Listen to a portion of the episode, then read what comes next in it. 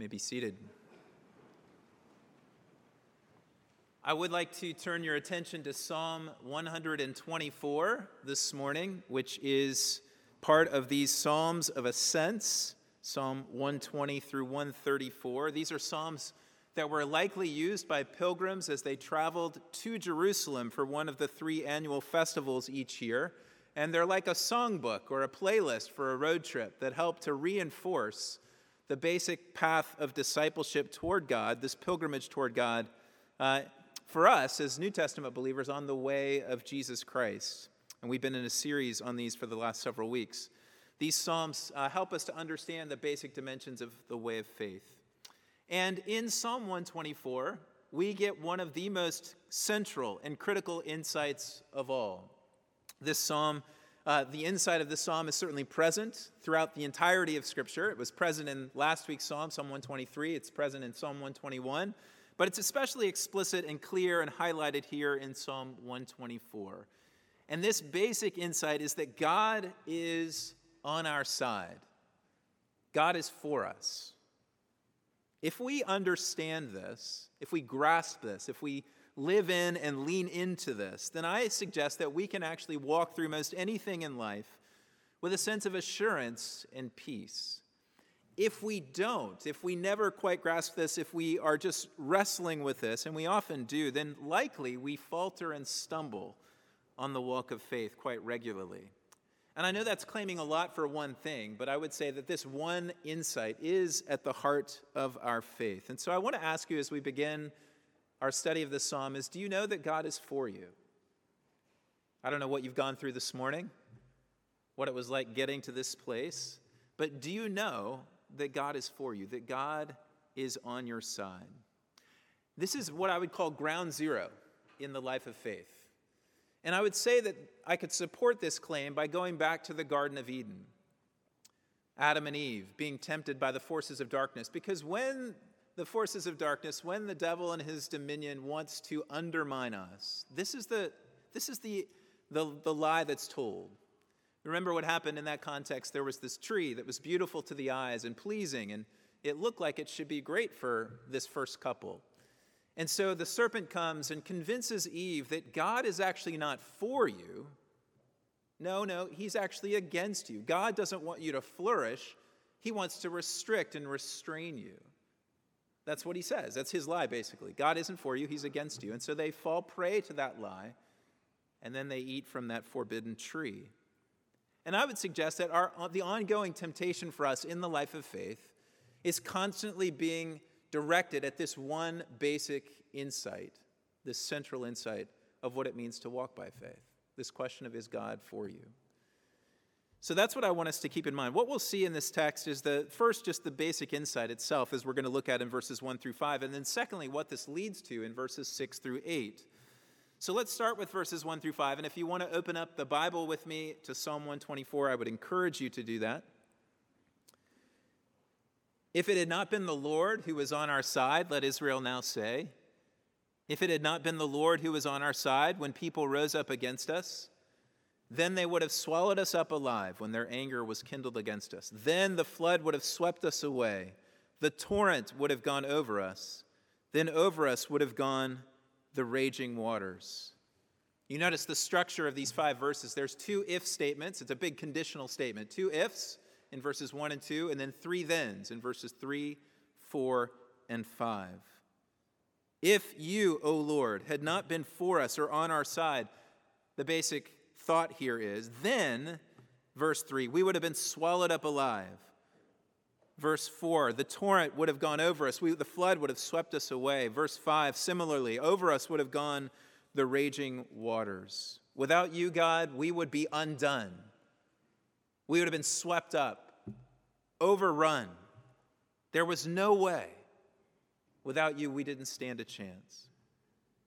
We don't know exactly what the situation that is envisioned here is, it's not specifically laid out in the psalm. With the superscription of David in this psalm, many have suggested that we're thinking about the Philistine opposition to David and his reign in the early days of his reign in 2 Samuel 5, verses 17 through 25.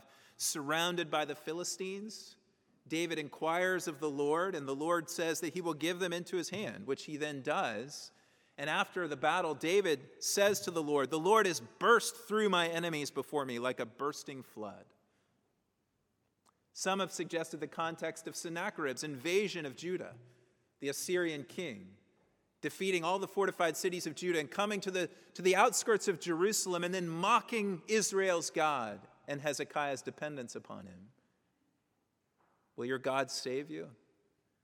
That night, an angel of the Lord goes out to the, the plains where the armies of Assyria are encamped and destroys 185,000 of the soldiers in the camp, and they flee.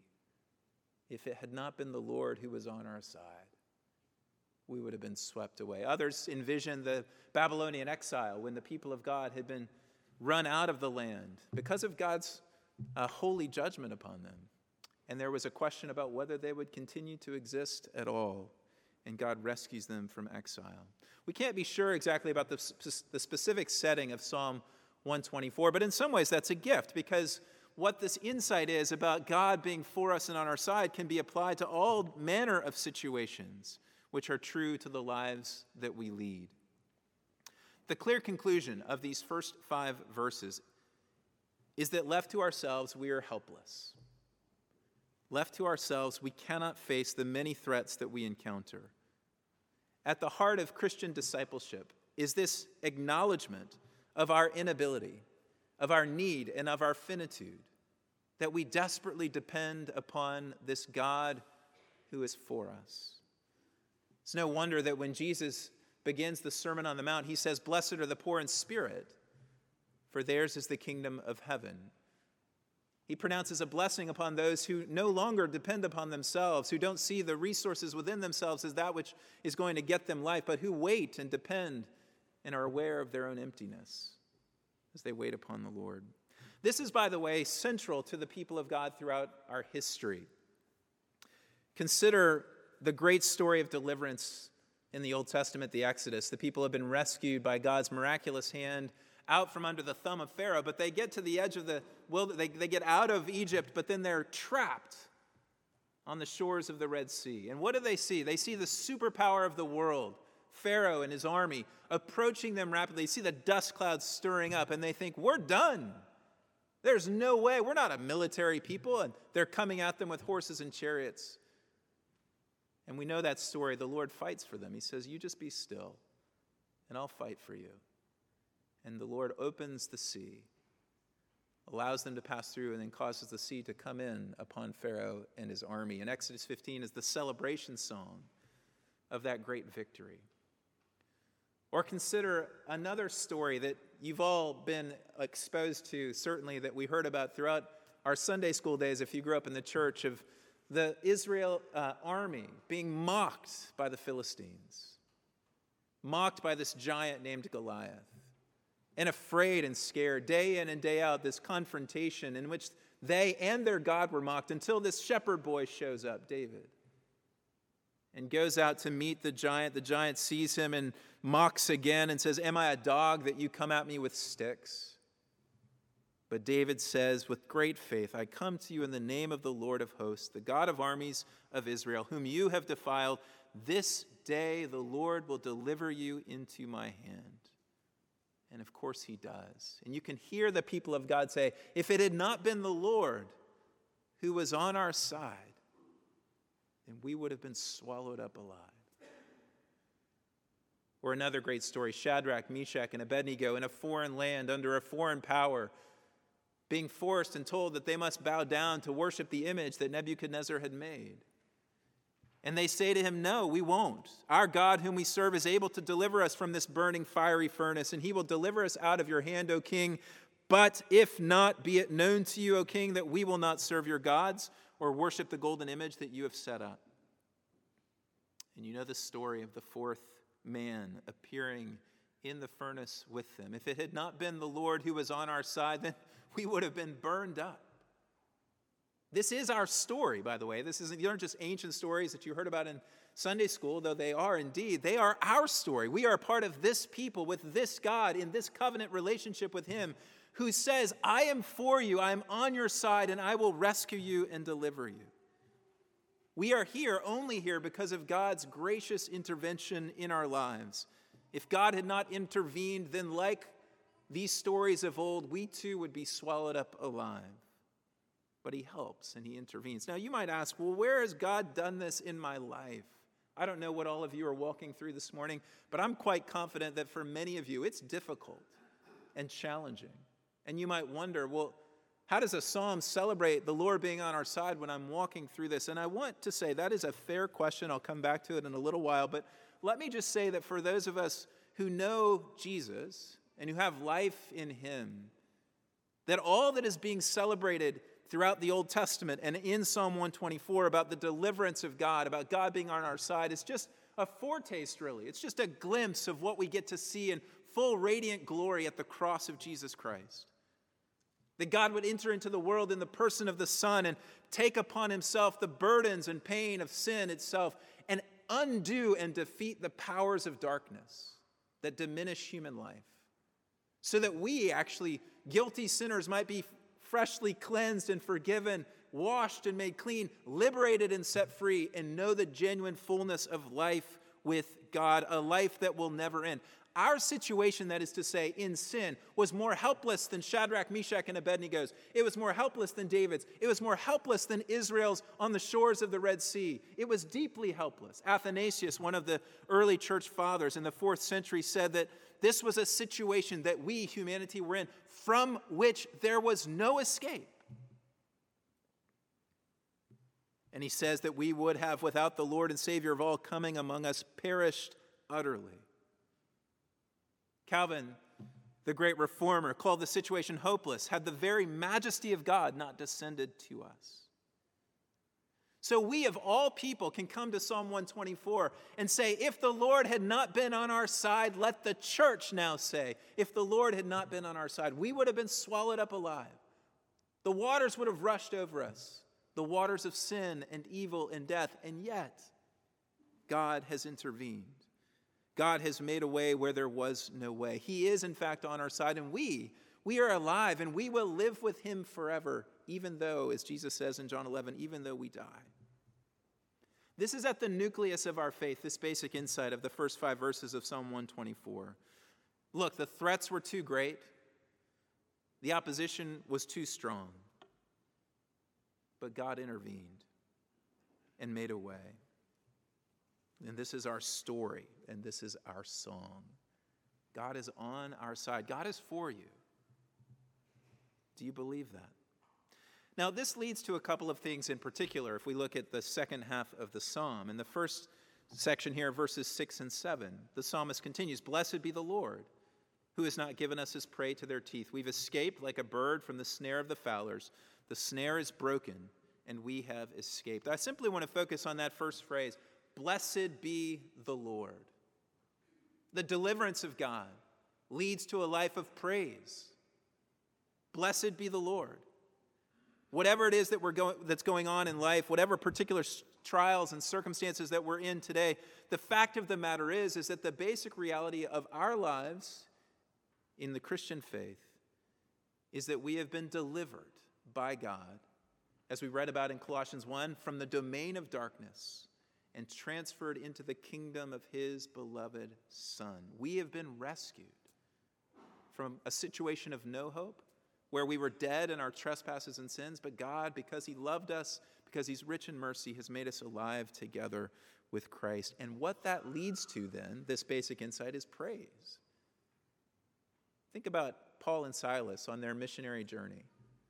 They get to Philippi, they're sharing the gospel, they get beaten up and thrown into prison. Now, if you or I were in that situation, my guess is our first response would be to wallow in self pity and to go, God, where are you? What's going on? I thought I was out here serving you, risking my life for you, and now I'm in prison and very sore, to say, to say the least, and shackled. And what do we find them doing at midnight in the, in the Philippian jail cell? They're praising, they're singing hymns to God. One of the things I love about that story is that that's what leads the Philippian jailer to faith. When the people of God take up the cry of Psalm 124 and praise Him, blessed be the Lord, in any and all of our circumstances, because of His great deliverance, which, of course, the greatest deliverance is what we know about from the cross, that is unambiguous and clear. When we begin to praise God in any and all circumstances out of that, you know what happens? People see it and they go, Look, that's something that I need to know about.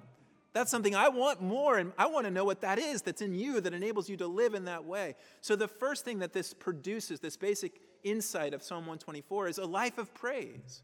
And I would ask you, and I wonder if it's fair to say that, the, that a life of praise is a measure of the degree to which we have grasped this basic truth that God is on our side. It flows out in praise. And then the second thing that the fruit of this is verse 8 Our help is in the name of the Lord who made heaven and earth. And I call this a confession of faith. If we have praise, then we have this deep confession of faith. Our help is in the name of the Lord, that's in the person and presence of the Lord Himself, who made heaven and earth. He's not just a tribal deity, He is the creator God of the world. He made everything that we see, the beautiful trees on the common, He made those for our delight and enjoyment. This is the one who is our help. And this is their confession of faith here of the people of God. Yes, there's a song of praise and blessing on our lips, but there is this confession of faith. And, and I want to suggest that this confession of faith leads to a number of things. And I'll just point out three to humility, to obedience, and to a diminishment of fear. On humility, this confession of faith, because God is our help, we know that we're not our own help but we trust in Him and we honor Him in all situations. Uh, I love track and field. My kids and I were watching some of the U.S. Olympic trials last weekend uh, in track and field. And after each race, the NBC reporter would interview the top three finishers because they had qualified to go to Tokyo later to represent our nation in the Olympics. And after the men's 100 meter final, he, of course, the reporter interviews the, the top three finishers, and he starts with the first place finisher, and he says, You've been number one in the world all year long. How did you hold on to that day and punch your ticket to the Tokyo Games?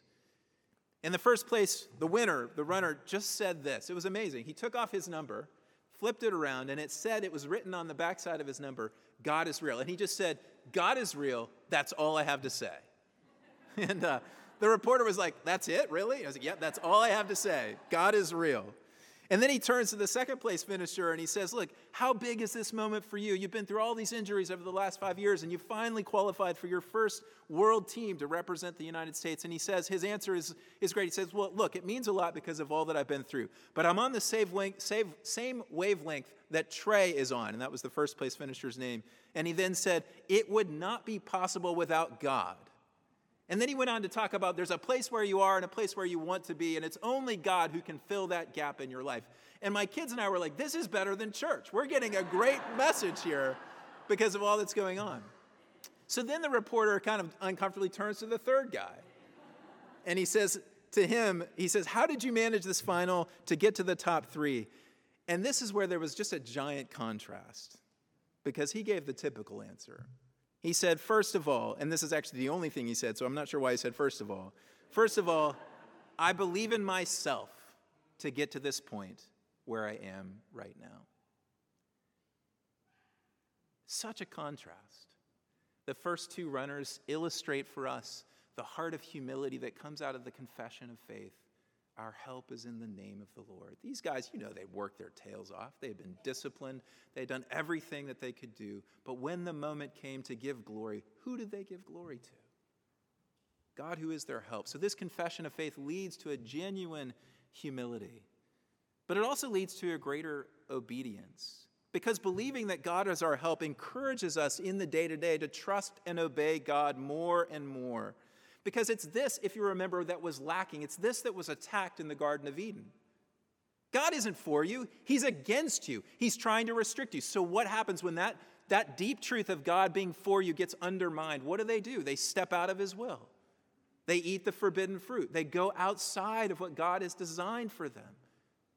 In a similar fashion, we might remember the great story of the people of God wandering through the wilderness to the promised land. And they get there in Numbers 13 and 14, and, and, they send out the spies, the 12 spies, to go into the land. They come back, and 10 of the spies bring this report. You remember? The land is great, flowing with milk and honey. The grapes are giant clusters, but so are the people. They're giants, and their cities are fortified. We must not go up into the land. We appear as grasshoppers to them. They'd forgotten that God was for them. Well, the other two spies, whose names you might know are Caleb and Joshua, they come before the people of God, upset at the report of the majority. They're the small minority, and they say, Do not rebel against the Lord. Do not fear the people of the land, for they are bread for us. Their protection is removed from them, and the Lord is with us. Do not fear them. Obey, they say. Let's obey because God is on our side. So let's walk in the path that He set out before us and trust Him. This conviction leads to this life of praise and this confession of faith. The confession of faith leads to humility, it leads to a trusting obedience in greater ways. And the third thing that it leads to is a diminishment of fear.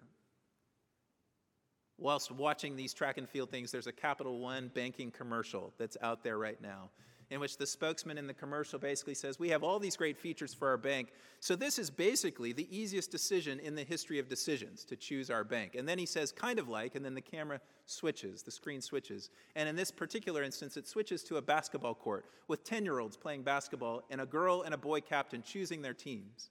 And among the kids that they're choosing, there stands one giant above the rest, and it's Charles Barkley, the former NBA star. And she goes, I choose Barkley. And that's, of course, like the easiest decision that you could ever make. But let's just run with that example for a minute and ask the question if they had kept the commercial going, which they don't, and showed this little girl and her team getting on the court with the other team, with Charles Barkley on their team, I don't think there would have been much fear in their team as they faced their opponent. And in many ways, that's our situation. Only we did not choose God. And this is profound about the message of grace throughout the biblical witness. But God chose you and me and called us to be on his team, that he might be on our side. And we get to enter into life, whatever it throws at us, with the assurance that he's on our team, he's on our side. It's a great line in Psalm 118 about this The Lord is on my side, I will not fear.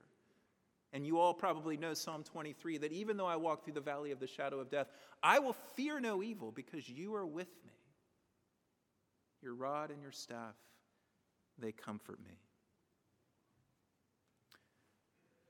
God is on our side, God is for us. Do you believe that this morning?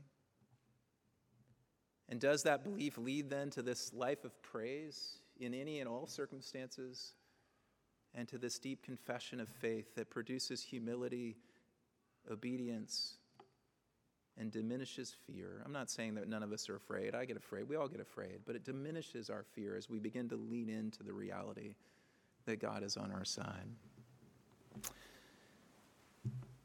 I want to pivot a little bit as we come toward an end and, and think about the reality of the world in which we live. Because I'm sure many of you are here thinking, this sounds great. You know, I, I love the biblical word and I love when it's proclaimed with conviction. And, but look at my life.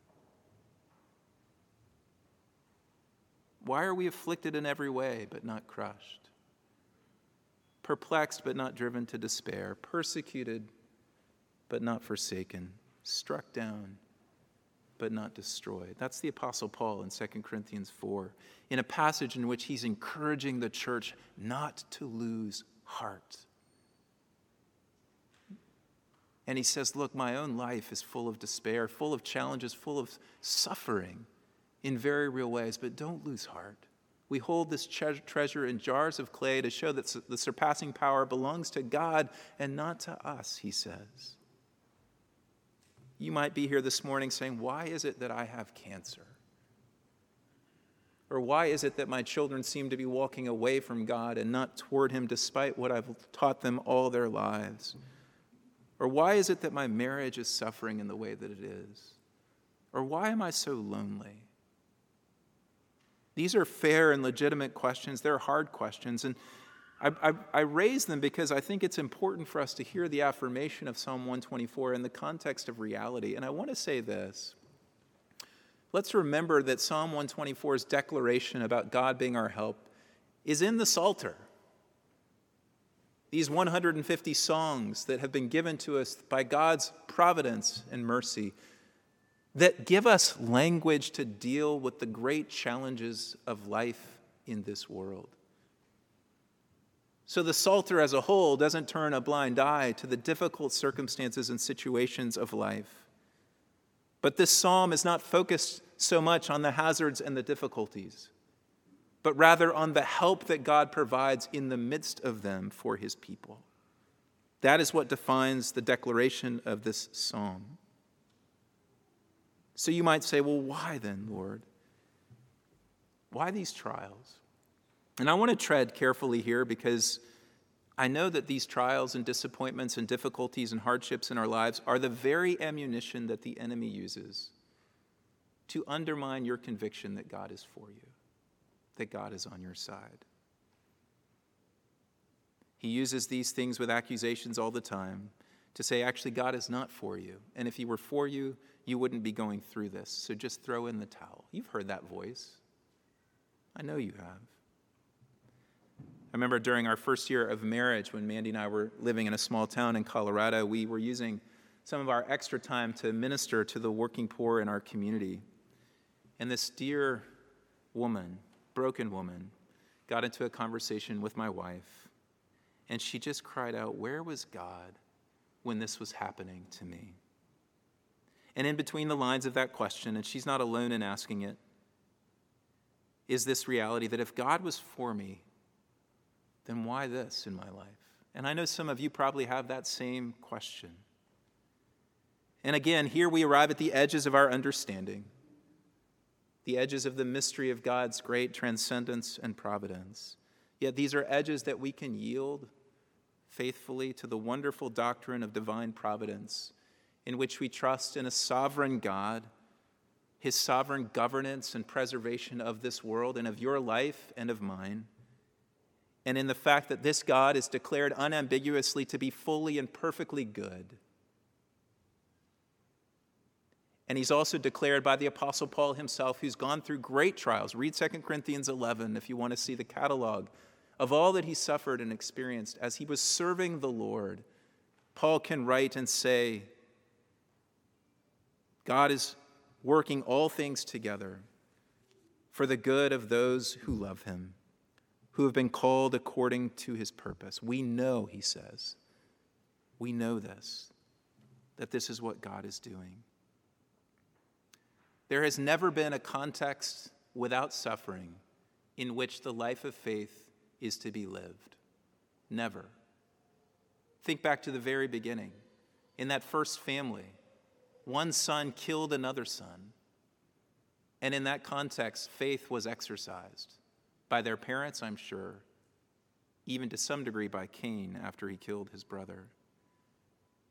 No, the context in which we live is always a context of suffering and trial. And it's in that context that we join with Jesus, the Son of God. We join with the Apostle Paul, the Apostle Peter, the great leaders of the church in this context of trial and suffering. And we declare our faith in a God who can work in the midst of our suffering for our good. Yes, there is mystery here, but it is deeply the conviction of the biblical texts that this is true. The sovereign king is over our lives in any and all circumstances, and he is for us. So, in this passage that I've quoted in this sermon series already from Romans 8, if God is for us, who can be against us? He who did not spare his own son, but gave him up for us all, how will he not also with him graciously give us all things? Paul's argument is from the greater to the lesser. Look what God has already given to you. He's given you his son, He set you free from sin and evil and death. He's put you and planted your feet on solid resurrection ground. He's given you a purpose and a hope and a future. He's poured out his spirit into you. How will he not also? He's done all of those things. How will he not give you everything else that you need? Not necessarily circumstances that are what you would prefer, but the strength and the resources resources of Himself to see you through those circumstances in a way that brings glory and honor to Him, that enables you to praise Him in a cell at midnight, beaten and sore.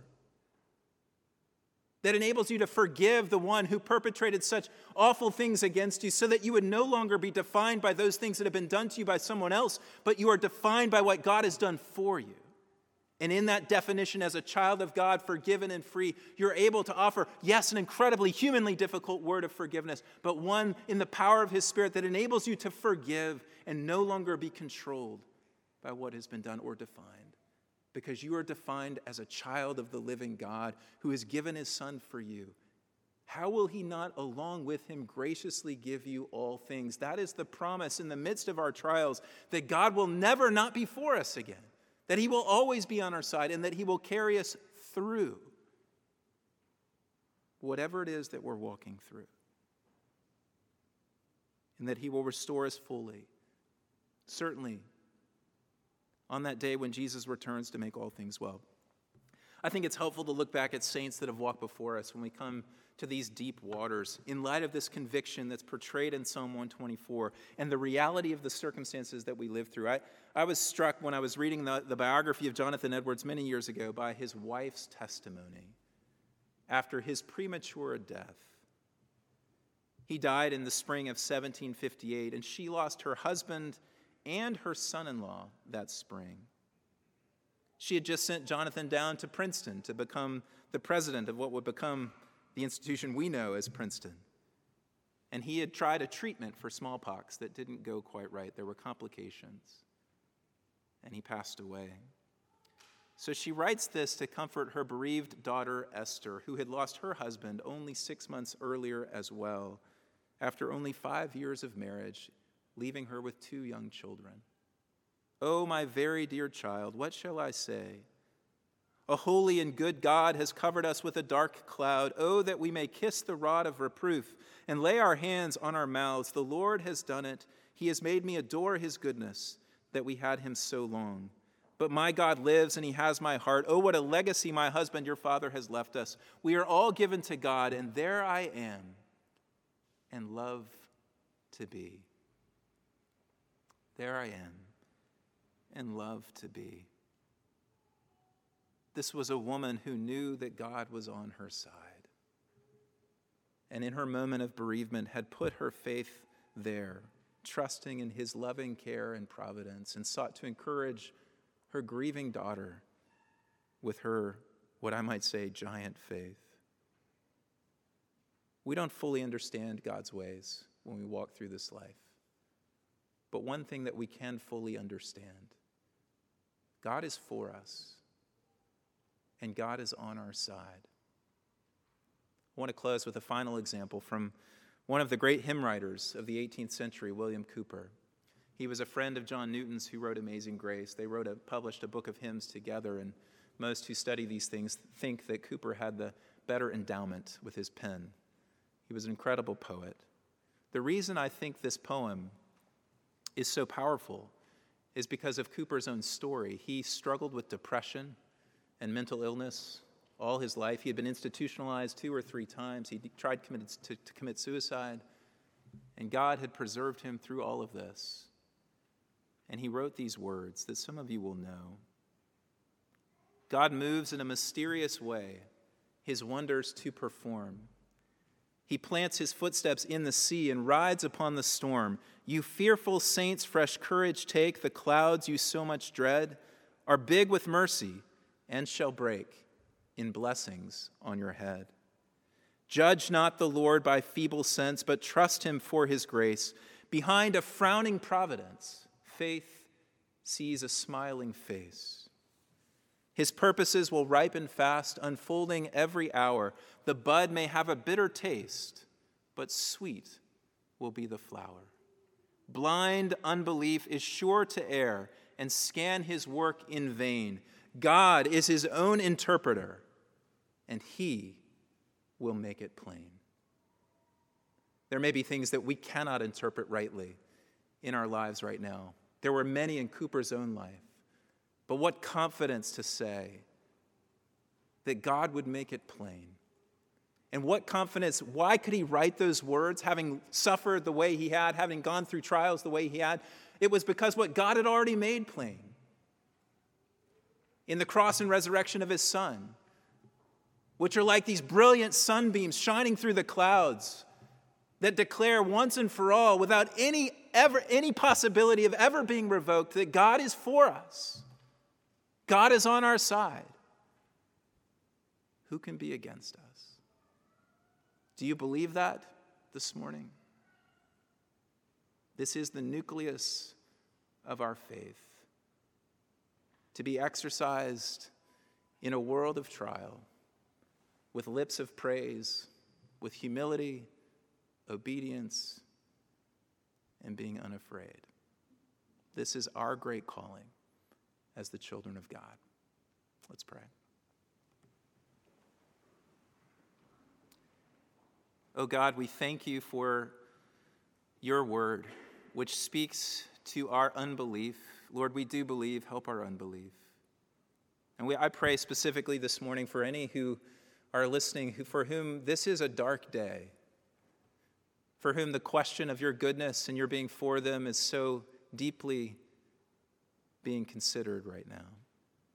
I pray that you, by your Spirit, would communicate your love and care through the radiance of the cross. Oh God, you love us more now than ever you could. It cannot be greater. You cannot be any more for us than you are. And for that, Lord, we praise you, we adore you, we thank you. You are our help, the one who made heaven and earth. Be glorified, we pray. In Jesus' name, amen.